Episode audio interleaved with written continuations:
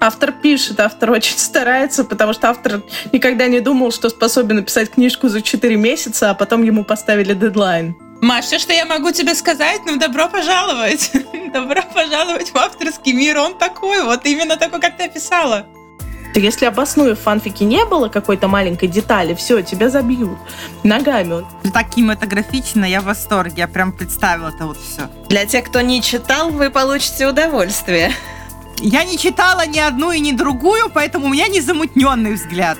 Я могу съесть все, что угодно, если это не кринж клюква, потому что, если честно, я до сих пор в ужасе от Гриши и Равки. Мой внутренний демиург прям так отзывается, я не могу. Какой интересный каст актеров получился. Но мы немножко забываем. Мы перестали пролазить в окна к любимым женщинам. В самом деле. Подкаст «Книжные разборки». При обсуждении ни одна книга не пострадала. Доброго писательского, дорогие слушатели! В эфире наш подкаст «Книжные разборки». Меня зовут Зоя Ласкина. Мне, как обычно, помогают Аня Пушкина и Маргарет Астер. Привет, девчонки! Всем привет! Всем привет! Мы сегодня уже в 90-м выпуске с вами находимся. Кошмар, как представить, какой путь мы прошли, да, но вот уже скоро сотня юбилейная. И э, сегодня у нас в гостях, я с удовольствием представляю прекрасную гостью, замечательного гостя. Это Мария Руднева, писатель и редактор «Эксмо». Те, кто нас слушает давно или хотя бы познакомился недавно, но уже послушал старые выпуски, наверное, помнят, что с Машей у нас был уже один выпуск. Это был далекий 2021 год, выпуск у нас был номер 15, а сегодня уже номер 90. И э, есть такой нюанс. Когда мы тогда разговаривали с Машей и обсуждали книжные ярмарки, она только-только стала редактором «Эксмо». То есть это было ее начало ее редакторского пути. А сегодня мы с ней разговариваем, когда она в начале своего писательского пути уже автор изданной книги э, «Мирт. Истина короля. Авантюрно-приключенческий роман». Вот, Маша, это все про тебя. Привет! С чем мы тебя, Маша, и поздравляем с выходом книги. Она Спасибо. очень красивая. Вот девчонки успели прочитать, я еще нет. Но я надеюсь, до Риги тоже долетит книжка. Долетит обязательно. Вот, да, девчонки, огромный путь. Поздравляю вас. Уже 90-й выпуск. Это уже полноценная большая жизнь у подкаста. У него уже есть и свои поклонники, и свои слушатели. Он растет. И это очень круто. И я рада снова с вами тут быть. Вот. Но уже в немножко в другом качестве, да, в придачу к твоей редакторской деятельности. Так, Маш, у меня прежде всего к тебе вопрос. Вот у тебя вышел «Мир истина короля». Расскажи, пожалуйста, как эта книга родилась, давно ли она у тебя в задумках была и как долго ты ее писала? Вот вообще с чего все началось? А, ребят, это очень забавно, потому что я его буквально придумала, села и написала. Я же человек не формат, который ходит с неприкаянными романами, которые абсолютно некуда впихнуть и постоянно пытается придумать какой-нибудь формат. Я такая, ну, мужик придумал паровоз, ну классно, ну, вы понимаете, да, мои представления о формате, да, почему меня не издавали так долго. Это уже было, да. Мужик уже придумал паровоз, да. Не, кстати, на самом деле, вот сразу говорю, что я не читала «Поддай пару прачета» никогда. Я сейчас вообще не про него, я к тому, что это такой достаточно известный исторический факт, в смысле, что ты не придумала какое-то что-то с нуля, но при всем при этом, да, получилось вот так. Ну, да, да. И, собственно говоря, что типа, вот мужик придумал провоз, я люблю викторианскую Англию, почему бы не написать, почему бы не вернуться туда, вот к этой к заре прогресса, к веку просвещения. Я люблю эпоху просвещения, я очень люблю этот период, когда люди открывали для себя новые возможности мира, когда они еще горели интересом к тому, что этот мир, какие загадки им может э, открыть, когда было много неизведанных белых пятен на карте, когда люди мечтали и воплощали свои мечты в жизнь. А так как я очень большой поклонник Жюля Верна, и я буквально выросла на его книгах, то у меня вот эта атмосфера Жюля Верна меня пропитала и как-то вот прорвалась. И поэтому мне откуда-то приползло это имя Мирт, такое емкое, красивое, образное. И как-то вот оно само с собой складывалось, и написала я его где-то в общей сложности за полгода, ну, с моим традиционным перерывом в два месяца в осенний неписун. И, соответственно, я его писала сразу под издательство, и где-то год оно там бродило между редакторами, и его и читали, и смотрели. И вот крестный отец Мирта — это Слава Бакулин. Попала я в итоге в, сначала к одному редактору сентименталки, потом она уволилась и передала меня моей любимой Катюше Дмитриевой, моим прекрасному редактору. Так, подожди, получается, что ты его написала где-то в двадцатом году, что ли, примерно, или как? Я его написала в двадцать первом году, угу. и я его закончила 23 февраля двадцать второго года. Забавно получилось, но действительно быстро, угу. да, понимаю. Я помню по твоим социальным сетям, когда ты начала его писать, ты выставляла фотографии. И я помню, что было прикольно. Я еще подумала, что интересный антураж, что это стимпанк, сейчас в нем никто не пишет. Но мы чуть попозже вернемся к жанру. Но я помню этот момент, когда ты э, начала рассказывать про эту историю у себя в социальных сетях. Да, потому что я рассказывала о ней в процессе, и потому что мне было ее очень весело писать. Она динамичная, она очень классная в плане именно темпа. Хотя у меня все мои книги медленные, правда. У меня очень медленные книги. Я сама медленная, у меня все развивается медленно. Но, наверное, мир самый динамичный. Чего стоит одна сцена драки на крыше паровоза? Я Для прямо тех, кто не читал, вы получите удовольствие. Да, да, так кинематографично, я в восторге. Я прям представила это вот все. Согласна. Да, это было очень сложно, потому что я до сих пор не верю, что я могу писать экшен. И каждая экшен-сцена у меня сопровождается болью и муками. И как бы мне это сделать, чтобы не затянуть, чтобы динамично, чтобы люди все представили, и чтобы оно было вах, прям как в фильмах. У тебя это прекрасно получилось. Если вдруг ты будешь об этом забывать, ты просто нам пиши, мы тебе напомним, что ты, ты умеешь писать экшн-сцены. Значит, про Жюля Верна, как э, некоего вдохновителя, ты уже упомянула. Вот. Ну, во-первых, я как большой фанат мистера Мирта, я тебе сейчас э, в тему вдохновителя пожелаю большого вдохновения в том, чтобы скорее закончить продолжение, потому что я просто умираю, как хочу его прочитать. Да, мне осталось еще пять глав. на момент записи этого подкаста еще пять глав. И это в процентном отношении много или мало просто? Я должна понимать. Ну, я сейчас на 22 главе, а всего их планируется 27. Мы ждем продолжения. Это прозвучало как угроза. Ну, автор пиши, это прозвучало. Автор пишет, автор очень старается, потому что автор никогда не думал, что способен написать книжку за 4 месяца, а потом ему поставили дедлайн. Муа-ха-ха-ха, теперь ты нас понимаешь. Со всех точек В нашей шкуре, да, побудь. Маша так испуганно, испуганно на нас смотрит сейчас. Я помню, когда э, Марго дописывала э, свою вторую книгу, у нее уже все горели дедлайны, и она все время, когда мы писали подкасты, она все время говорила, так, у меня мало времени, Маша на меня будет ругаться, у меня дедлайны. Вот теперь Маша, Маша теперь тоже знает, что такое дедлайны, да. Но мы на нее ругаться не будем. И не дадим ругаться редактору. К вдохновителям. Жюля Верна мы уже упомянули. Скажи, пожалуйста, был ли кто-то, может быть, из писателей, а может быть, из, не знаю, кинематографических произведений, э, кем еще ты вдохновлялась? Я еще добавлю, может быть, из реальных исторических персонажей, кто послужил вдохновителем. У Мирта нету никаких реальных исторических прототипов. Они все взяты из головы. Ну, то есть, э, несмотря на то, что в Джеймсе явно угадывается, что это такая безумная Анастасия, что там такая смесь э, рода Романовых и В. Вендетта. Сам Габриэль, он очень хрестоматийно жульверновский персонаж, в нем очень много от Филиаса Фога не в характере или поведении, а в принципе в образе. А, так же, как и в Амелии, очень много от Мисс Ауды. Но еще в, в Амелии очень много от Бель. Это туда пролезло само, потому что дочка безумного изобретателя — это такой рев. Но, в принципе, у меня очень сильно здесь вдохновляют именно фильмы, авантюрные фильмы, авантюрные комиксы. Это Адель Блансек, это Мумия, это Индиана Джонс не по локациям, потому что там, там Индиана Джонс это все-таки экзотика, это там дальше впереди будет тоже в Боквиллах.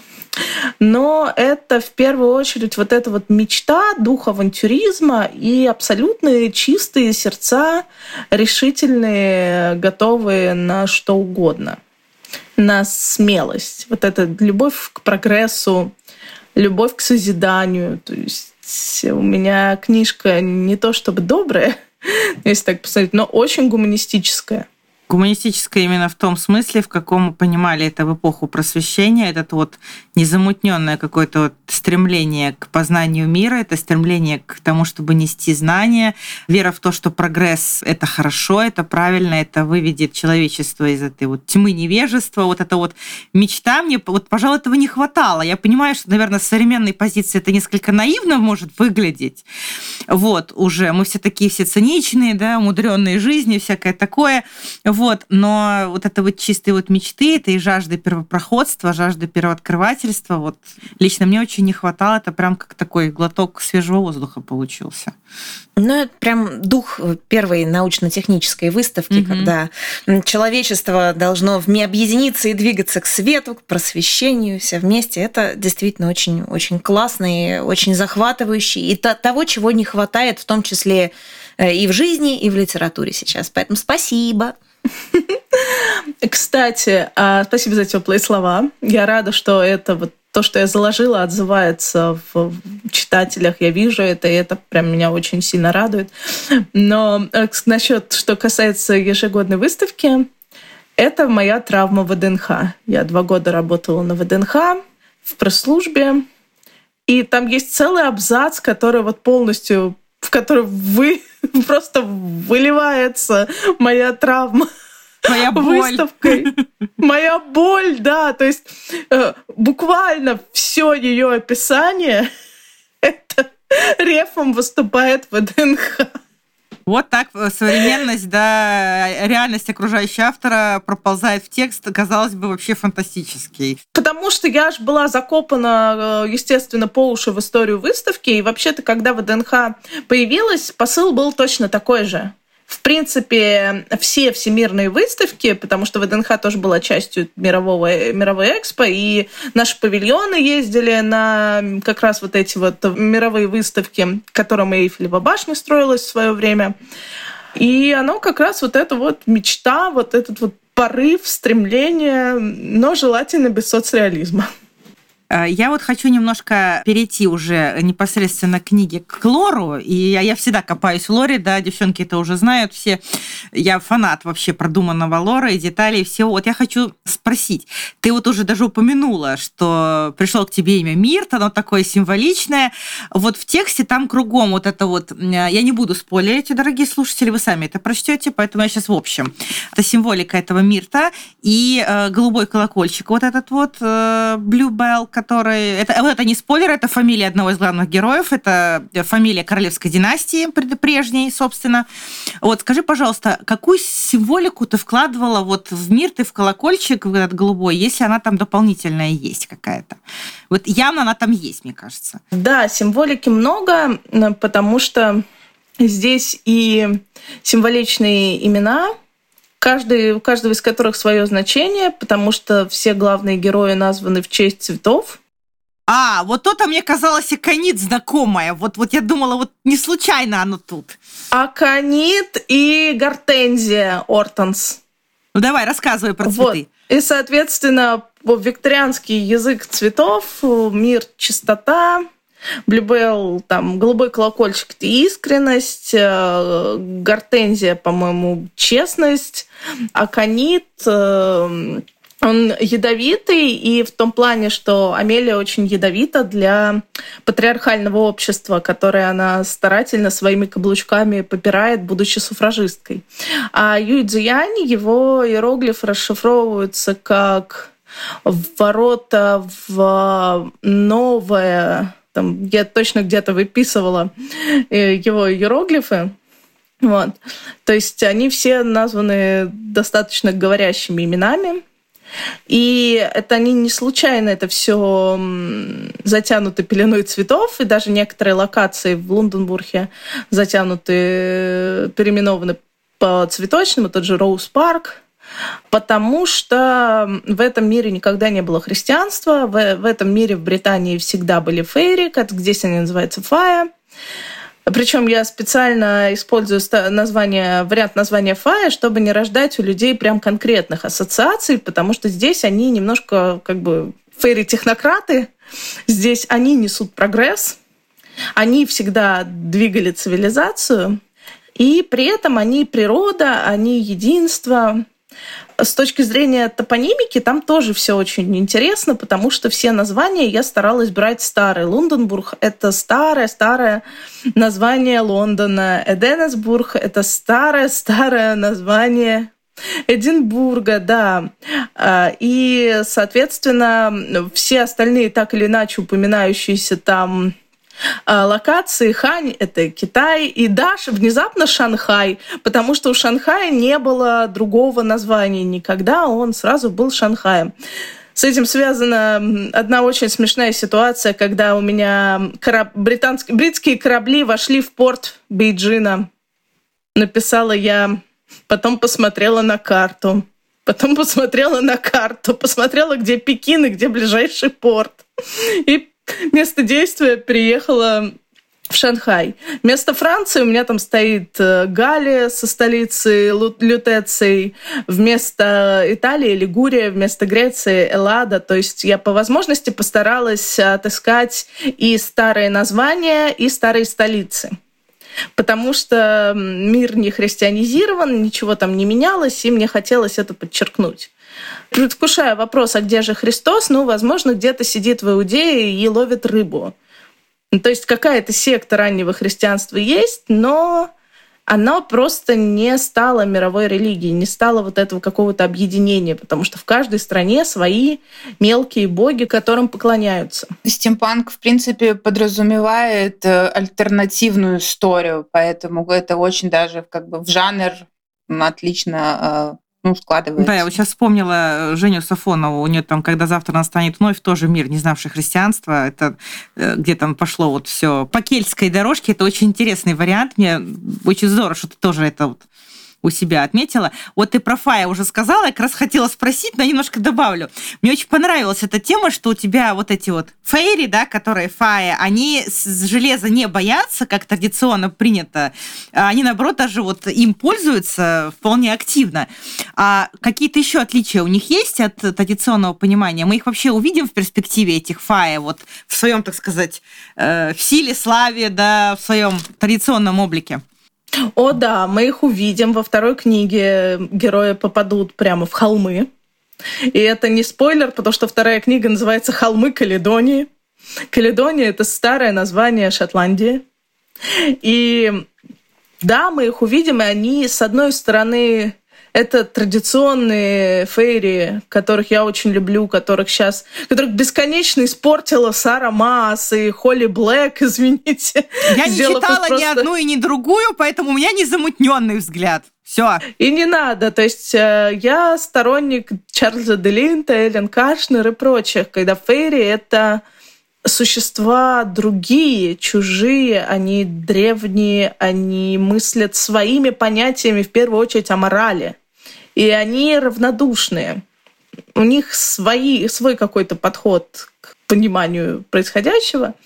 Вот. И мы с ними встретимся. Я надеюсь, что у меня получается сделать их другими относительно, как минимум, героев. Ну, получается, что ты убрала их вот эту романтичность, да, которую обычно вот сейчас в Фейре ну, как бы пытаются все время вот вместо... Я с тобой согласна, что они довольно злые, они холодные, но часть, часто мы как бы это видим сейчас в книгах, но потом все всегда скатывается в романтику. Ну, как вампиров становятся... романтизируют очень ну, часто. Да, да, да, да. У меня при этом есть э, там романтика, но как бы романтика Ферри — это штука очень опасная. Там есть одна Фая, ее зовут Фенелла, и она сначала представляется другом главного героя, ну, другом героев, а потом выясняется, что она преследует вполне свои цели. Они есть и добрые, и злые. Там есть целитель Диан Кехт. Я, кстати, перелопатила все шотландские мифы, но Диан Кехт, он реально работал на все стороны. Потому что аналога ему в шотландских и британских мифов нет. То есть он действительно буквально Диан Кехт, э, Сид-целитель во все эм, фольклорные моменты про лес, ему не было аналогов, ему не придумывали кого-то другого. Тем более, я сейчас как раз перечитывала Дугласа, в Шотландии, в принципе, довольно мало легенд именно про высоких фейри. Шотландия очень приземленная страна, и в ней в основном э, разгул брауни, домовых ведьм Ну, мелкая и нечисть, прочего. нечисть вот это, мел... низшие фейри, так Леп- называемые. Лепрекончики. Лепрекончики Да. это Ирландия, по-моему, уже. А, да, да, да, да, наверное, да.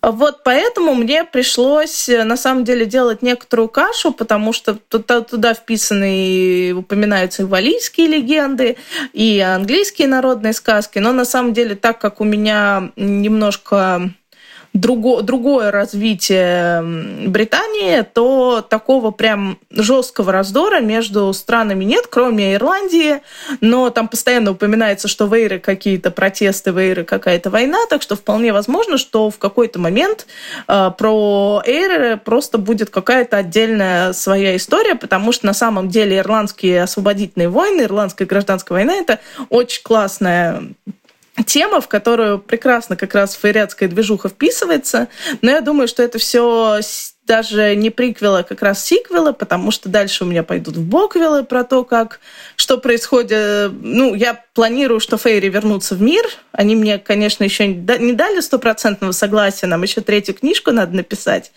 Но э, я уже пла- планирую, что будут в боквелы про других персонажей, и как бы, может быть, и с Ирландией тоже разберемся. То бишь Сейри. Как это прекрасно. Герои еще не дали своего согласия. Я прям слушаю. Мой Маша внутренний, де- переговоры. да, мой внутренний демиург прям так отзывается, я не могу. Слушай, Маш, ну получается, что ты планируешь прям целую такую как бы вселенную, то бишь на трилогии не остановится э, история, да? Ты хочешь ее расширять дальше. Ну, по крайней мере, пока планируешь. Понимаешь, мне нравится писать я в викторианской стилистике, мне это легко, хорошо удается, а, потому что я очень просто много это делаю. У меня и рассказы же есть э, в такой стилизации, и сам себе не похвалишь, что называется. А, И я подумала, что если у меня есть такой шикарный мир, то зачем мне что-то выдумывать? Если он у меня есть такой большой, я просто останусь в нем, в этой Эйкумене. Я очень долго думала, как его назвать, но потом просто поняла, что да, это Ойкумена, это то, что Геродот называл изученным миром.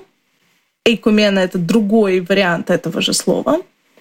И э, да, в этом мире прекрасно есть чем заняться, потому что здесь есть фейри, здесь есть не только пара панк, потому что я планирую подключать туда и клок панк.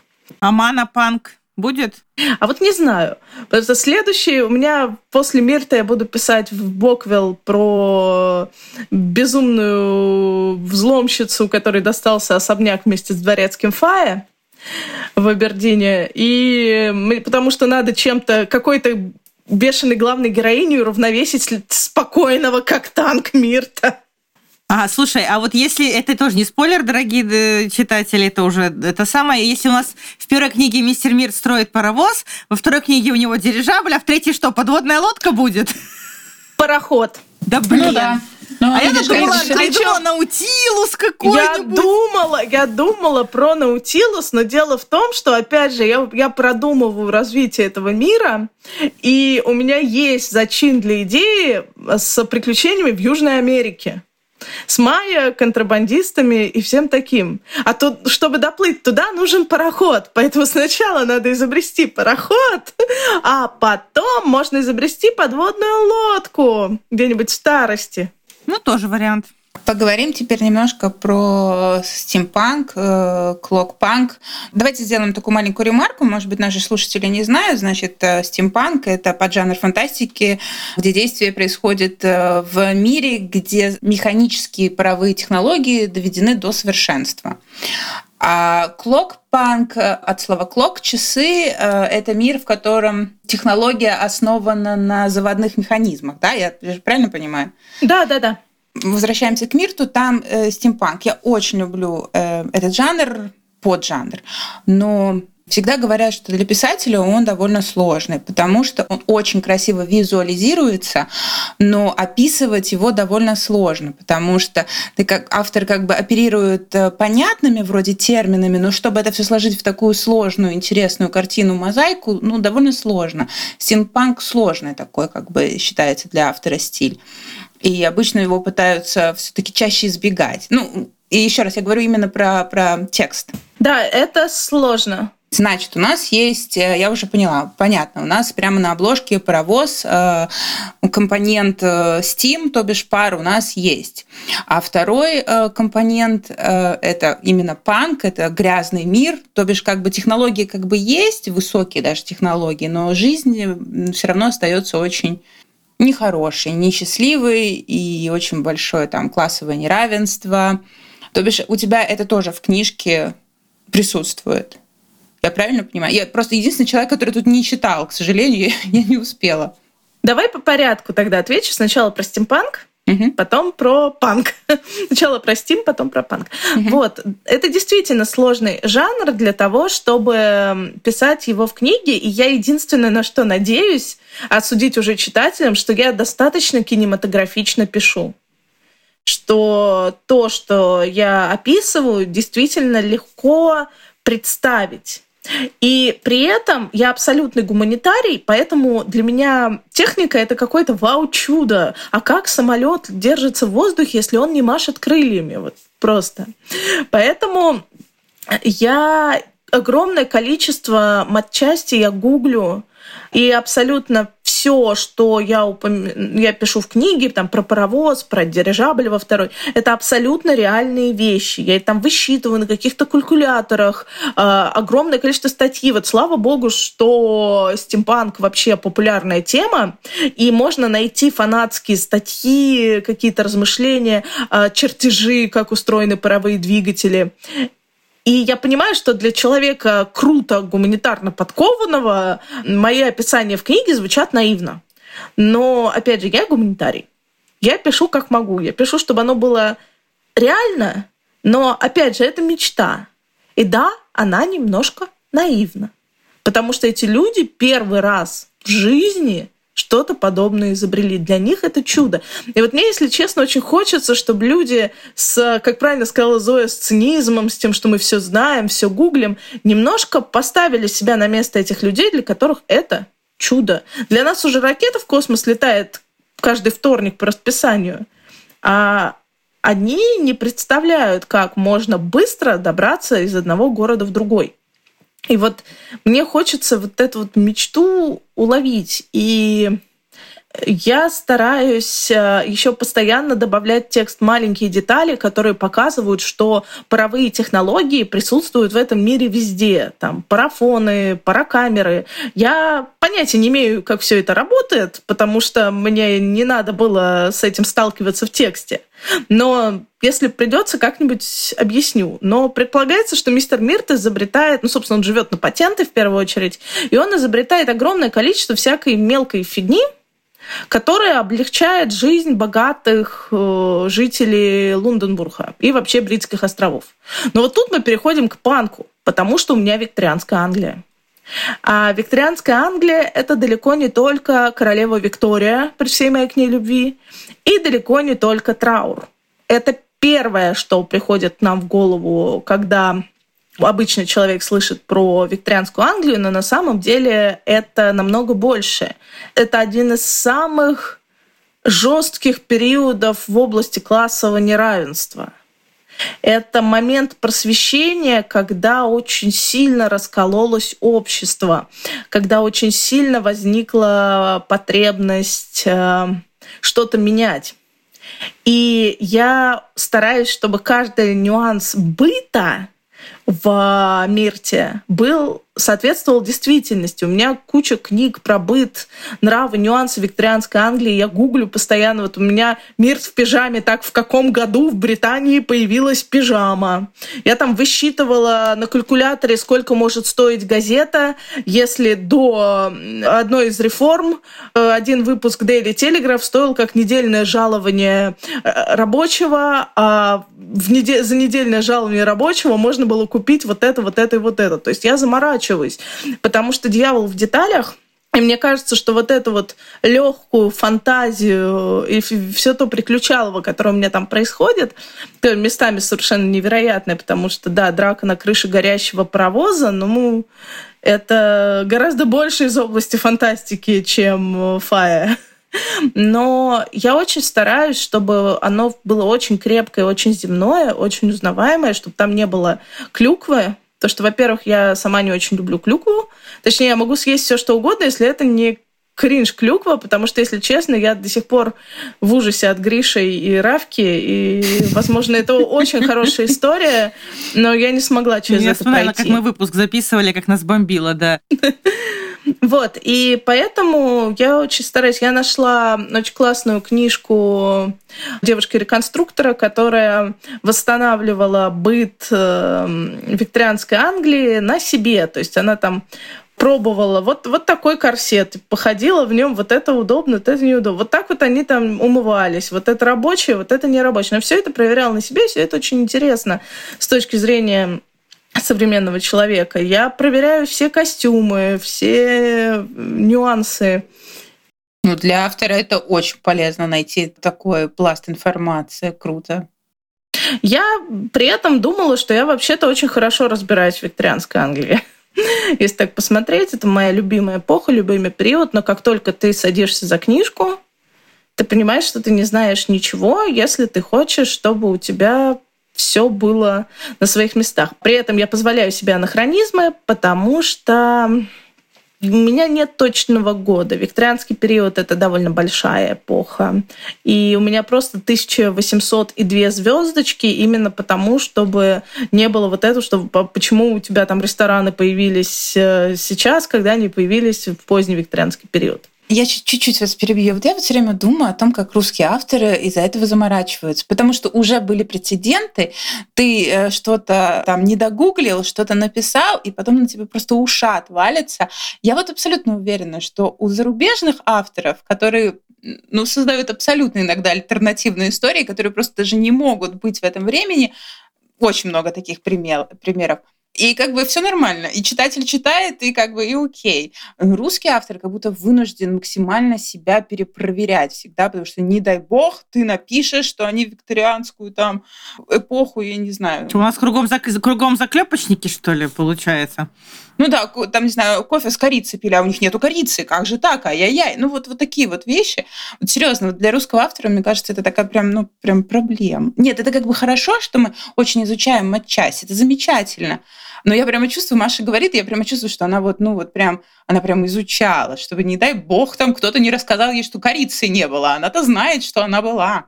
Ну, во-первых, я старый фандомный человек. Я застала сообщество «Зверь обоснуй». Нас на заре фанфикерских форумов так ногами били. То если обоснуя в фанфике не было какой-то маленькой детали, все, тебя забьют ногами. У нас действительно очень много заклепочников. Но мне кажется, что отсутствие матчасти — это не то, что русские копаются проблема, а то, что зарубежные слишком Поверхностные. Ну, так к этому отно- относятся да, это, кстати, поверхностно. Ну да, я, наверное, согласна.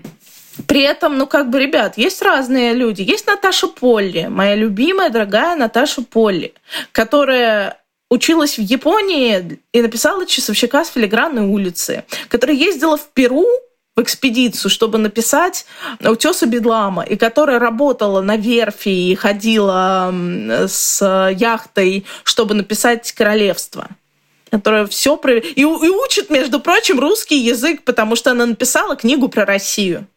Так что Среди зарубежных тоже бывают очень упоротые люди, которые просто не могут подойти к тексту без вот проверить на себе. Я, например, еще предпочитаю путешествовать в те места, которые лежат в основе моих историй, но так вышло, что я никогда не была в Англии и за все мои годы путешествий по очень смешной причине. Я не могу приехать в викторианскую Англию. Я в современную не хочу. Но сейчас, конечно, когда случился карантин, я уж, конечно, понимаю, что зря я так. Я безумно хочу в Шотландию, и я надеюсь, что я смогу туда поехать. Вот. Ну, хотя бы Китай, хотя бы в Китае побывала. Мне туда еще вести всех своих товарищей на пароходе к местному Джеки Чану, потому что там-то будут доспехи Бога, Маш, слушай, вот такой у меня вопрос. Как ты думаешь? Ну вот смотри, у тебя вышла э, книга в поджанре стимпанк. Вот тут вот вышла «Вечность без веры» у Анастасии Таман. Ну, как бы а там киберпанк, насколько я понимаю, ну, судя по обложке. Есть ли чувство, что любимые панки возвращаются как поджанры фантастики? Или это просто, ну, как бы точечные варианты? Мне кажется, сейчас аудитория хорошо это принимает. Но по крайней мере, мне так кажется. Возможно, это не так, потому что вот все говорят, там космическая фантастика сейчас не идет. А что скажешь о стимпанке, клокпанке, киберпанке?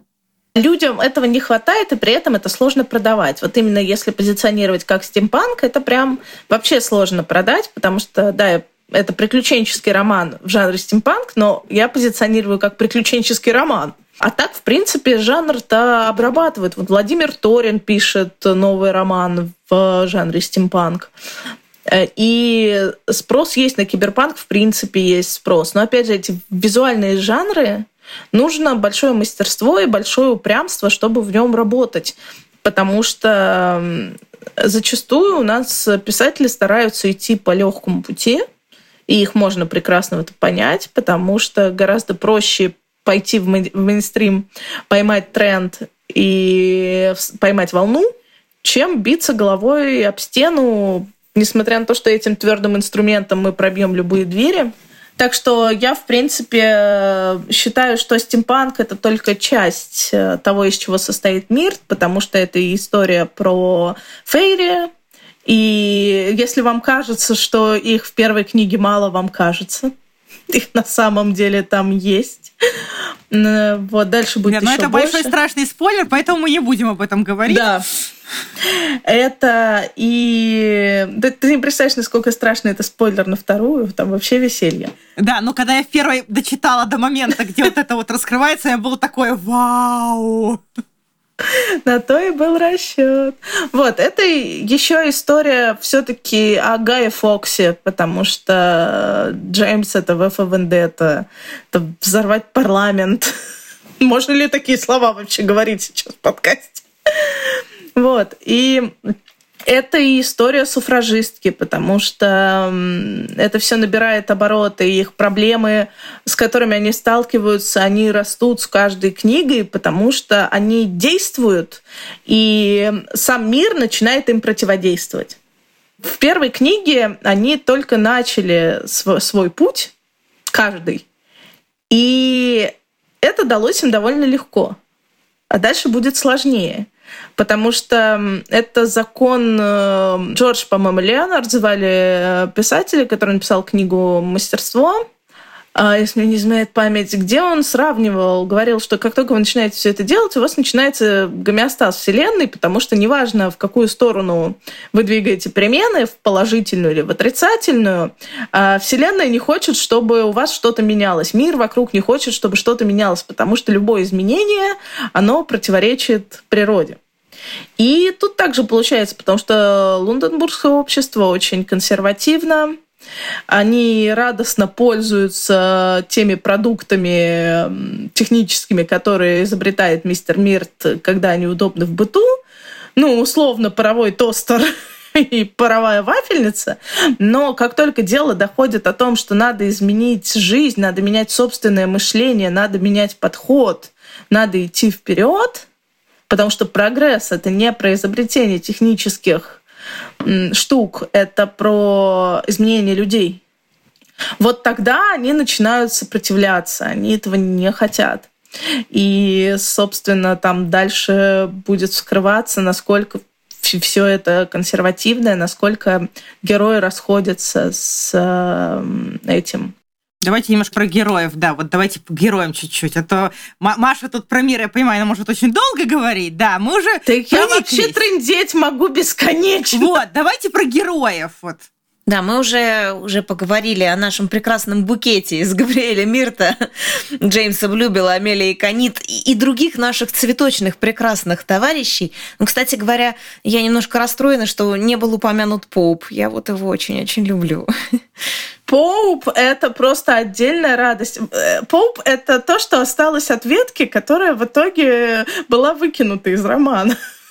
То есть э, сама ветка ушла, а поп остался, потому что каждому джентльмену нужен дворецкий. И мы этому очень рады, что он остался. А вот хотелось бы у тебя еще спросить. Это, конечно, может быть несколько некорректный вопрос, поскольку ну, это что-то вроде того, что спросить у родителя, кого он из своих детей больше любит, но все-таки есть у тебя самые фавориты? И если не секрет, это кто?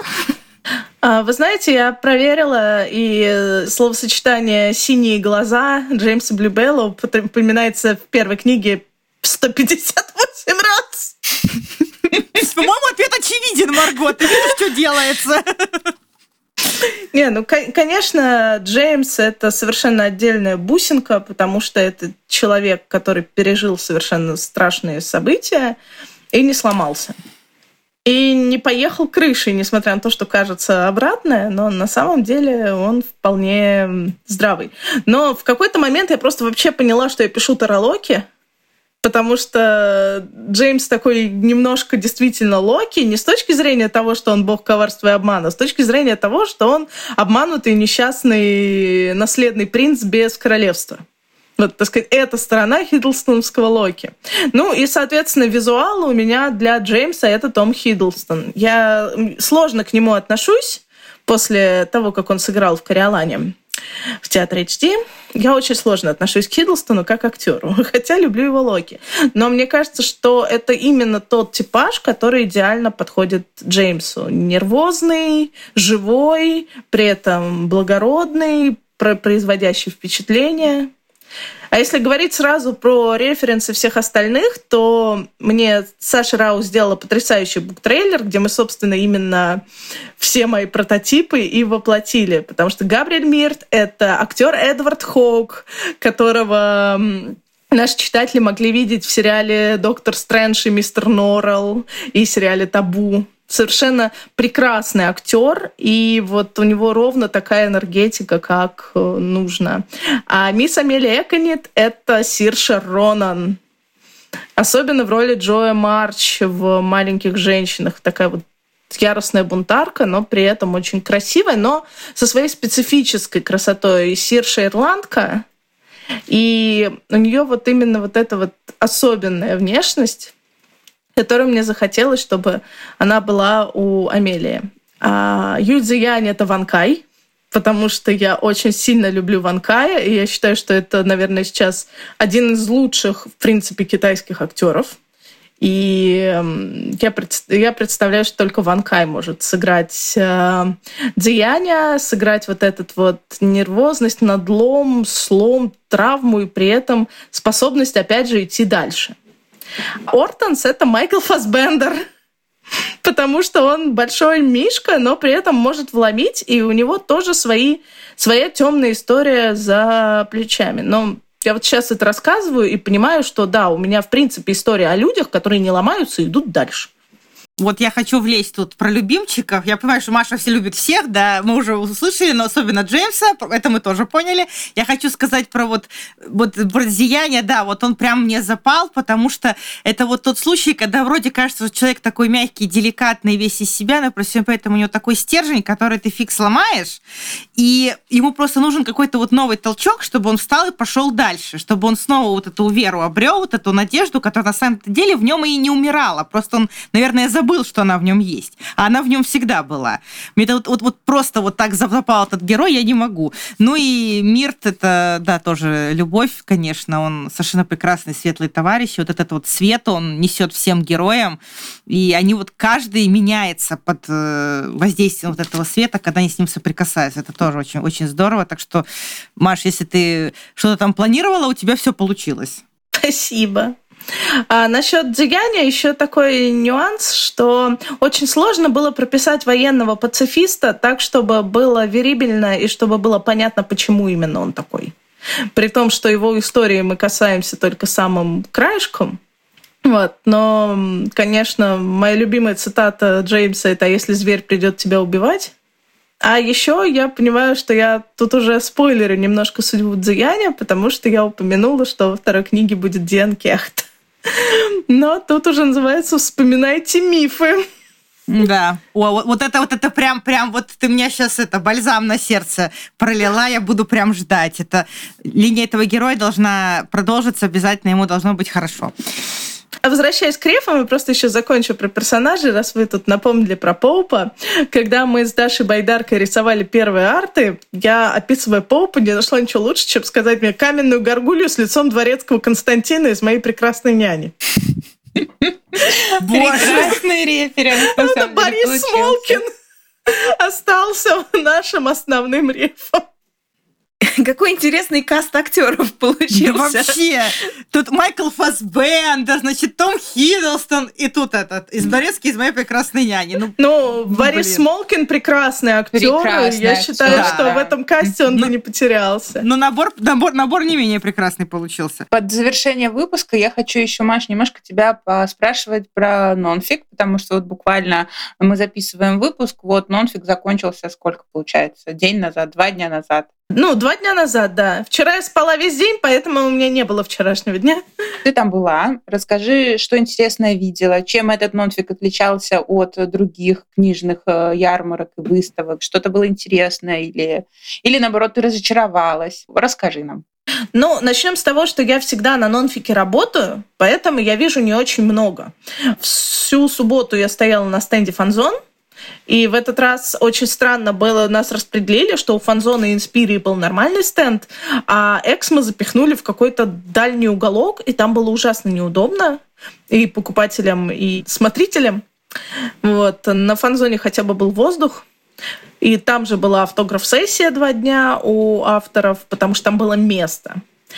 Вот. Очень хорошая была конверсия людей, очень много покупали. Мир закончился мгновенно, кстати. Вот. Я была в шоке, что мгновенно раскупили. Вообще очень много книг раскупили мгновенно. Было несколько довозов. В этот раз Библиоглобус очень хорошо, оперативно довозил. Но он просто уже физически не мог довозить то, чего кончалось у них в магазине. А дальше со склада они забирать уже не могли. И плюс я еще бегала вместе с нашей эксмошной командой, чтобы довезли Ирину Котову «Королевскую кровь», второй двухтомник, э, который отпечатали 5 числа, и вот 7 он был на выставке. Мы совершили такое невозможное чудо. И э, я довольно мало посмотрела, потому что я там пробежалась на стенд Мифа купить пару книг, на стенд Компаса взять Катя Звонцовой книжку «Берег мертвых незабудок», а потом я в основном стояла на стенде. Но что я заметила в субботу, была рядом с нами лекция, на которой была уйма народу про нейросети, нейросеть как художник. Я жалею, что я не смогла ее послушать, потому что там как-то очень интересно вещали. И, конечно, этот вопрос с нейросетями, он вообще сейчас у многих болезненный. Хотя, как говорится, э, для того, чтобы нейросеть заменила э, художника, заказчик должен внятно формулировать ТЗ. Вы в безопасности. Вот. А в воскресенье у меня вообще был такой сплошной дебют, потому что, во-первых, я первый раз вещала как спикер на нонфике. Ну и, в принципе, на большой книжной ярмарке у нас была редакторская панель. Мы рассказывали, как автору себя продвигать. Было, кстати, очень много авторов на этой панели. В принципе, мне кажется, что основной спектр посетителей только читателей сменился на авторов и читателей, потому что все ходят, нетворчат, общаются, знакомятся. И лекция, на лекции был аншлаг, и было очень прям так нервозно, типа, вау, я выступаю на большую аудиторию, офигеть. Не в плане, что для меня ну, что-то новое выступать на большую аудиторию, а в плане именно вот книжное, что я тут какой-то вес имею. И плюс автографы. Блин, я дебютант, у меня вышла первая книга, и я даю автографы на главной ярмарке, одной из главных ярмарок России. Это настолько нереально, что я в это просто ну, не могу до конца поверить, что оно вот так совпало, получилось, и что люди подходили в таком количестве, и для меня это очень круто и очень вдохновляет, потому что я последние три месяца только делаю, что бегаю и пытаюсь что-то сделать с Миртом, как-то о нем рассказать, продвинуть. Э, бесконечно заказываю мерч, а завтра я сяду его бесконечно упаковывать, чтобы, наконец, отправить бесконечные боксы. И плюс я пишу книгу, которую надо сдать 1 мая, и я уже настолько заебалась, Ой, а можно ли Надо запикать. Маша, что я могу тебе сказать? Ну, добро пожаловать. Добро пожаловать в авторский мир. Он такой, вот именно так, как Издать книгу – это только начало, потому что, во-первых, надо сразу еще вторую издать. Почему меня торопит мой редактор, чтобы мы там выпустили вторую, и дальше уже можно нормально писать третью, чтобы не было большого перерыва. Потому что у нас сейчас еще все так быстро забывают. Почему я, собственно, Маргот так кусала? Потому что чем раньше выпускается вторая книга, тем меньше шансов, что читатель вообще забудет первую. Поэтому мы вот сейчас торопимся, а дальше у нас есть план, что мы можем выпустить. Вы все знаете эту книжку. Угу. Я вот по продолжению хочу спросить. Э, я так понимаю, сейчас дописываешь вторую книгу, и она пойдет уже, да? Э, и третья это будет как бы трилогия именно про Мирта. Потом ты говорил про какие-то вбоквелы, что-то еще. Что там планируется у тебя? Да, у меня планируется три книги про мистера Мирта. Я не говорю жестко, что вот я больше не буду про него писать, потому что есть еще подводная лодка, изобретений много, но конкретно вот эта история, история по-честному Джеймса Блюбелла. Вот эта история, она включает в себя три книги, где первое действие в Лондонбурге, второе в Каледонии, а третье в Хань. И на самом деле все это большая история о том, как вернуть Фая в наш мир потому что Бритские острова буквально засыхают, человек, люди засыхают без присутствия Фая, потому что вот эта вот их магия, она наполняла мир. Кстати, к вопросу о том, как у меня все там реализовано, у меня нет, естественно, церквей, у меня нет, естественно, соборов, и на всех местах, где у нас стоят церкви и соборы, стоят дольменные мегалиты, стоят круги. Те самые друиды. И вместо священников у меня друиды.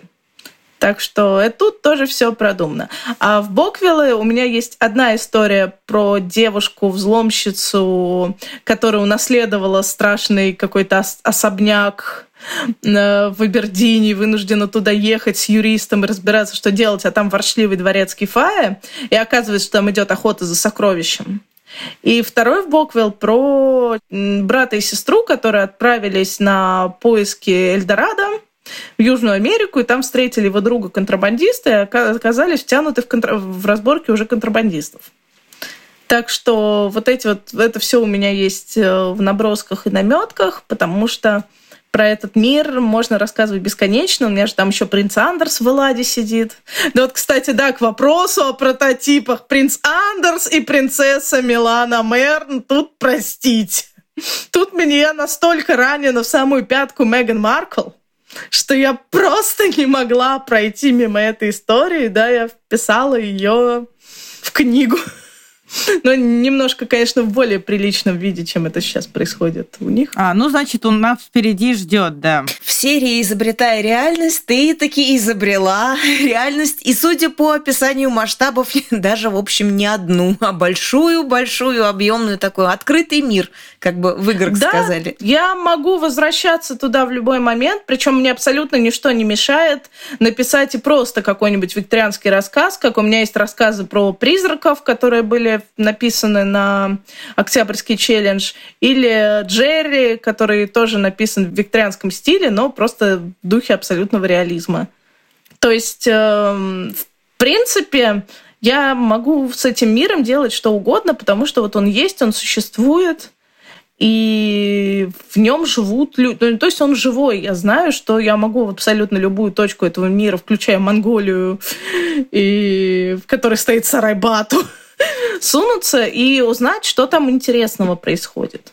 Ну вот на этой жизнеутверждающей ноте, я думаю, что мы как раз беседу закончим, да, дорогие слушатели. Как видите, мир только разворачивается, поэтому я думаю, что вам захочется остаться и следить за тем, что там будет происходить и вместе с нами, вместе с Машей, соответственно, как автором, ну и вместе с героями, конечно, которые, как вы уже поняли, нам очень полюбились, которых автор тоже очень сильно любит.